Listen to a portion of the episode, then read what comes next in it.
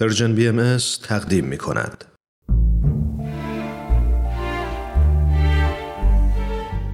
آفتاب بینش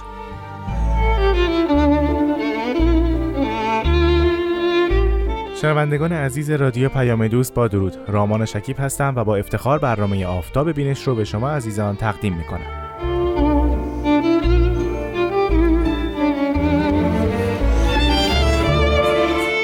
ما در برنامه آفتاب بینش تلاش می‌کنیم که کتاب های باهایی رو به شما عزیزان معرفی کنیم. یعنی کتاب هایی که یا مستقیما به دست مظاهر ظهور یا پیامبران دیانت بابی و باهایی نوشته شدند یا آثاری که جانشینان اونها به رشته تحریر درآوردند و یا دانشمندان باهایی با تحقیق و مداقه در آثار باهایی جوانب دیگری از اندیشه های باهایی رو کشف کردند و اونها رو در آثار خودشون منعکس کردند.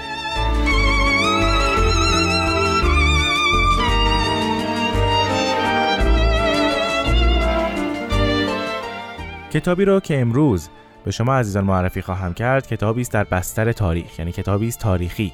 اما کمی متفاوت نسبت به سایر کتب تاریخی که تاکنون در این برنامه به شما عزیزان معرفی شده. نام این کتاب هست اختران تابان. سرکار خانم فروغ ارباب اون رو نوشتند و در مورد تاریخ زندگی زنان باهایی از ابتدای ظهور حضرت باب تا دوره اخیر هست. بنابراین موضوع این کتاب نقش زنان و زندگی زنان است در بستر تاریخ بهایی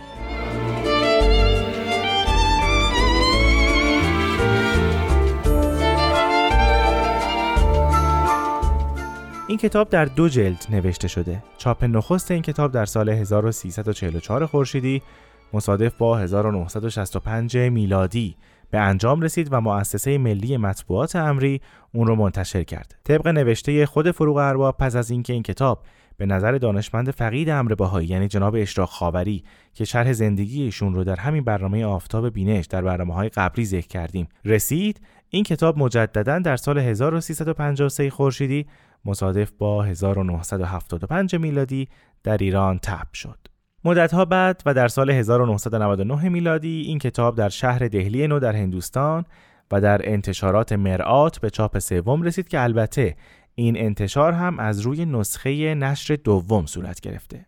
در مورد دلیل نگارش این کتاب فروغ ارباب در مقدمه کتابش ذکر می‌کنه که نسوان و زنان بزرگ فراوانی در تاریخ دیانت باهایی حضور داشتند هر یک تأثیرات عظیمه بر سیر تاریخ گذاردند عدد این انسانهای عظیم بسیار زیاد است اما چون ذکر نامشون در سطور تواریخ دیگر پراکنده بوده جای کتابی مختص به این افراد در تعلیفات باهایی بسیار خالی بوده که البته جناب اشراق خاوری هم در یادداشت خودشون بر چاپ دوم این کتاب این مطلب رو تکرار میفرمایند.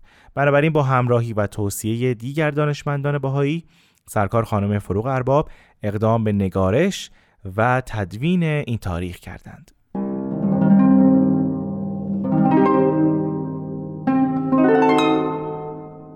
روش نگارش خانم فروغ ارباب در این کتاب این بوده است که ایشون تلاش کردند تاریخ رو اجمالا از تمام کتب موجود و مستند در این مجموعه گردآوری کنند و در عین شرح زندگی هر کدوم از زنان باهایی کیفیت بزرگترین واقعه در زمان هر کدوم از اونها رو توضیح بدن. از این طریق ایشون حالات و کیفیات زندگی آن زنان محترم رو در تاریخ باهایی به طور ایجاز به خواننده نشون دادند. یعنی هم زندگی شخصی این افراد رو شرح دادند. هم وقایع اجتماعی بزرگ که مربوط به آین است رو در دوران این زنان شرح دادند و هم ارتباط شخص و جامعه رو مختصرا در این کتاب توضیح و شرح دادند. ایشون این کتاب رو به قسمت‌های زیر تقسیم کردند. بخش اول مربوط است به عهد اعلا یعنی شرح زندگی زنان در دوره حیات حضرت باب. بخش دوم عهد ابهاست یعنی زنانی که در دوره حیات حضرت بهاءالله زندگی می‌کردند. بخش سوم دوره میثاق است یعنی شرح حال زندگی زنانی که در دوره حیات حضرت عبدالبها زندگی می‌کردند و بخش چهارم و آخر دوره ولایت امر و دوره است که مربوط است به حضرت شوقی ربانی ولی امر دیانت بهایی.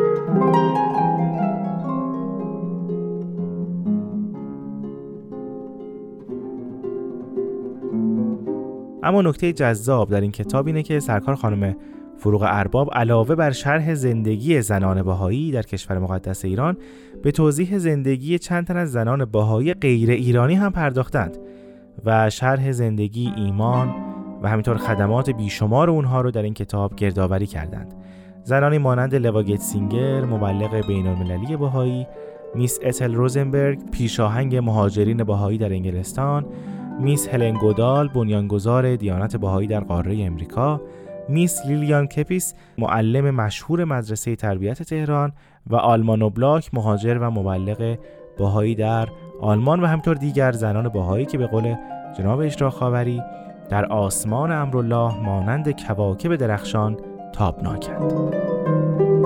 خب من در اینجا از سرکار خانم آزاده جاوی تقاضا می کنم که بخشی از این کتاب رو برای شما عزیزان بخونم.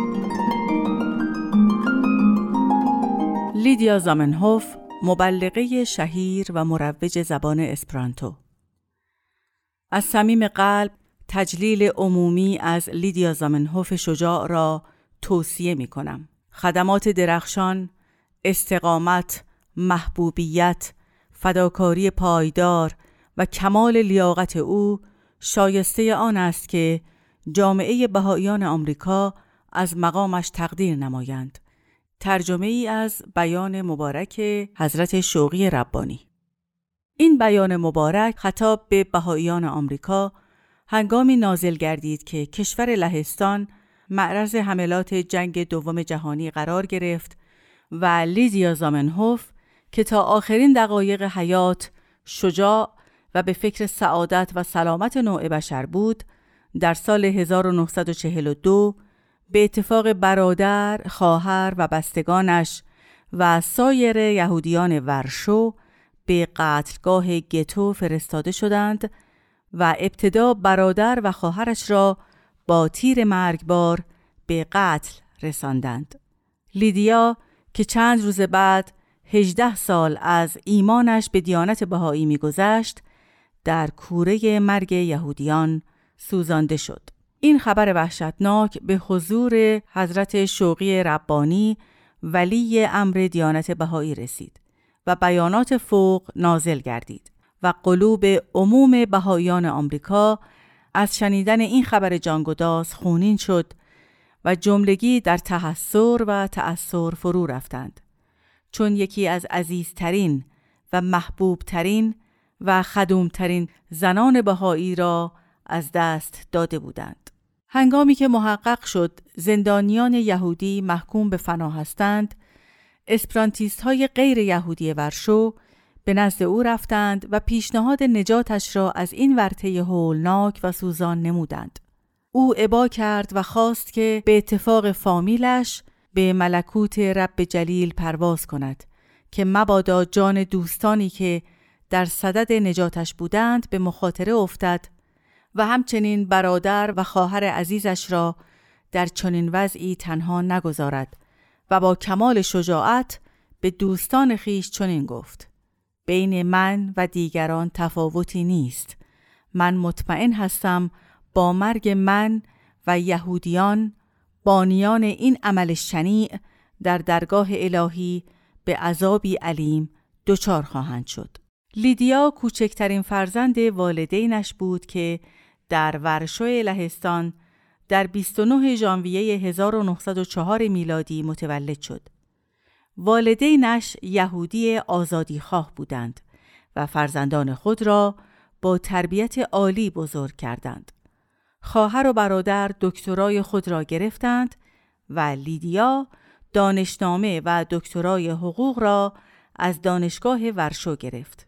پدرش دکتر لودویک لازار زامنهوف مخترع معروف زبان اسپرانتو بود و مادرش کلارا زیلبرنیک شریک زندگانی و معین شجاع از برای خانواده‌ای بود که نمونه ای از کانون عشق و محبت برای جامعه بشریت بودند.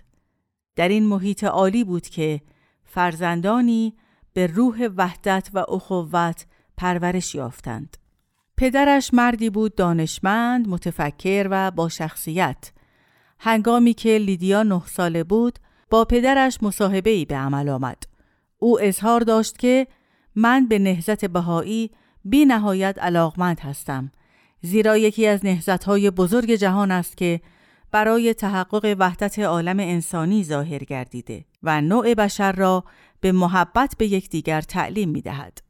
از آنجایی که فامیل زامنهوف شهرتی به سزا داشتند، میس مارساروس ایادی امرالله از این فرصت استفاده نمود و با آنها تماس گرفت و لیدیا یگان شخصی بود که در آن فامیل کاملا مؤمن شد و در زمره بهاییان درآمد.